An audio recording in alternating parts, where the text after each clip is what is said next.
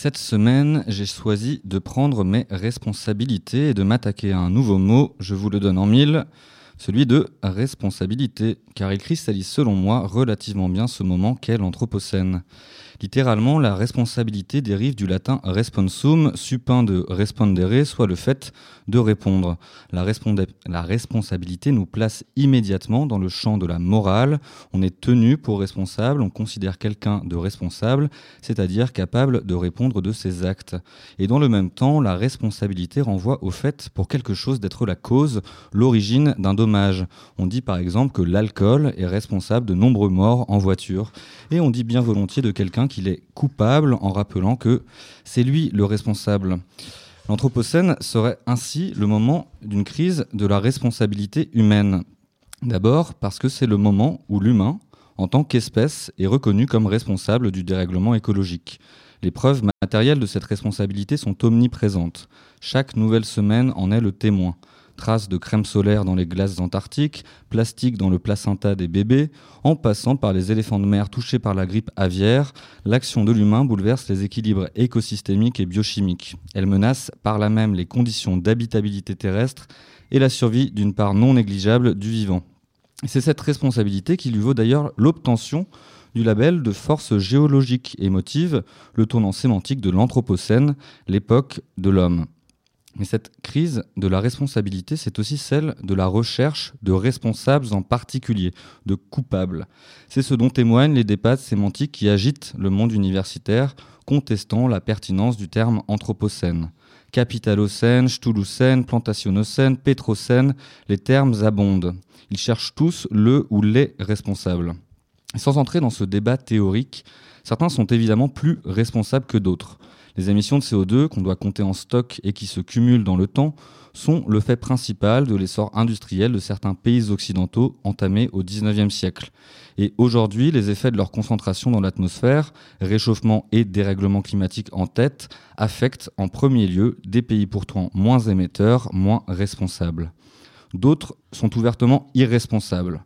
Je voyais hier soir une image du plus gros paquebot jamais construit, l'Icon of the Seas. Cinq fois la taille du Titanic, 20 étages, pouvant accueillir jusqu'à 10 000 personnes, une patinoire, un mini-golf, un quartier type Central Park, 7 piscines et j'en passe, le tout pour un total de 108 kg de CO2 par jour. Icône de quoi alors? Eh bien, de l'ubris humain, cette tendance à vouloir faire les choses en grand, qui nous fait passer de l'hypermarché au méga-store, du méga-yacht au méga-bassine, en un mot, une tendance qui fait de nous des méga-lots. On pense aussi à ces compagnies pétrolières, connaisseuses depuis longtemps des effets de leurs activités sur le climat, qui continuent pourtant leurs projets d'exploration à rebours de toutes les recommandations scientifiques. Ces criminels climatiques, pour reprendre la formule de Michael Correa, seront-ils un jour jugés?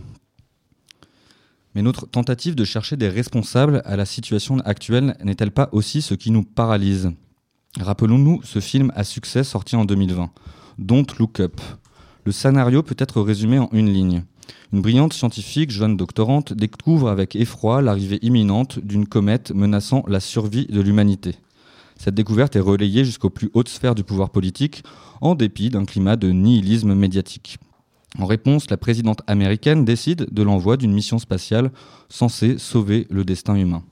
Dans ce film, la figure du héros, capable d'expier les maux d'une population incrédule, est symptomatique de notre conception de la responsabilité. Elle témoigne de notre maintien dans le triangle dramatique du bureau, du bureau, de la victime et du sauveur. Le problème, dans notre monde anthropocène, c'est que la faute, si on veut rester dans un registre moral, ne vient pas d'une comète qui nous arriverait droit dans la figure. Nous sommes responsables. Nos modes de production, de consommation, d'habiter, nos choix de vote, en bref nos modes de vie, tous nous engagent. Et il n'y aura pas de sauvetage possible, ni de sauveur à chercher dans une logique religieuse de rédemption. Si ce n'est l'apprentissage d'une autre manière de naviguer, d'une forme distincte de responsabilité. Plutôt couler en beauté que flotter sans grâce, dit aussi Corinne Morel d'Arleux. Et l'on pense aussi évidemment à la figure de Hans Jonas, qui dans le principe responsabilité consacre le droit des générations futures. Il y formule un nouvel impératif sur les bases de la morale kantienne. Agis de façon que les effets de ton action soient compatibles avec la permanence d'une vie authentiquement humaine sur Terre. À voir le résultat, on imagine sa peine.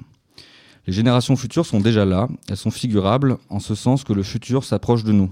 Leurs droits étant de plus en plus menacés, elles nous interpellent, nous poussent à agir. En droit, la responsabilité est souvent entendue de manière individuelle. On a tous une responsabilité civile, nous sommes responsables pénalement. Mais c'est peut-être cela aussi que nous impose cette crise de la responsabilité, la nécessité d'inventer une responsabilité qui soit collective, à équidistance entre la culpabilisation individuelle motivant les éco-gestes d'une part et l'attente d'un grand soir qui abatte l'odieux capitalisme de l'autre. Car ni la responsabilisation individuelle ni la dénonciation de l'impuissance des responsables politiques et économiques ne sauraient suffire, ni nous apaiser dans ce contexte d'éco-anxiété. C'est la science qui le dit, le meilleur remède pour la santé mentale reste de participer à des actions collectives. L'engagement collectif fait du bien car il permet de transformer une expérience individuelle en un savoir commun. Il nous fait partager le poids d'une responsabilité souvent trop lourde. Cette responsabilité commune, c'est un moyen de mutualiser le concernement et ainsi de lutter contre la solitude d'où naissent l'impuissance et l'angoisse. Je finis cette chronique en recourant à l'anglais, car c'est dans les interstices laissés entre les langues que se cache souvent le sens profond des mots et des choses. Le care est un intraduisible qu'on ramasse parfois sous le nom de prendre soin.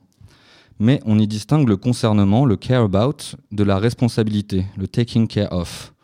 Prendre soin, c'est aussi être responsable, assumer la prise en charge. Et à ce titre, l'infléchissement à produire est bien une responsabilisation, celle de se sentir collectivement responsable de ce dont nous dépendons pour mieux en prendre soin. Car la joie naît de l'entretien de ce à quoi l'on tient en commun.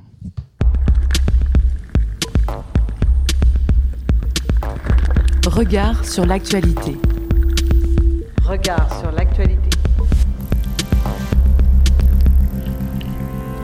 au cœur du changement global.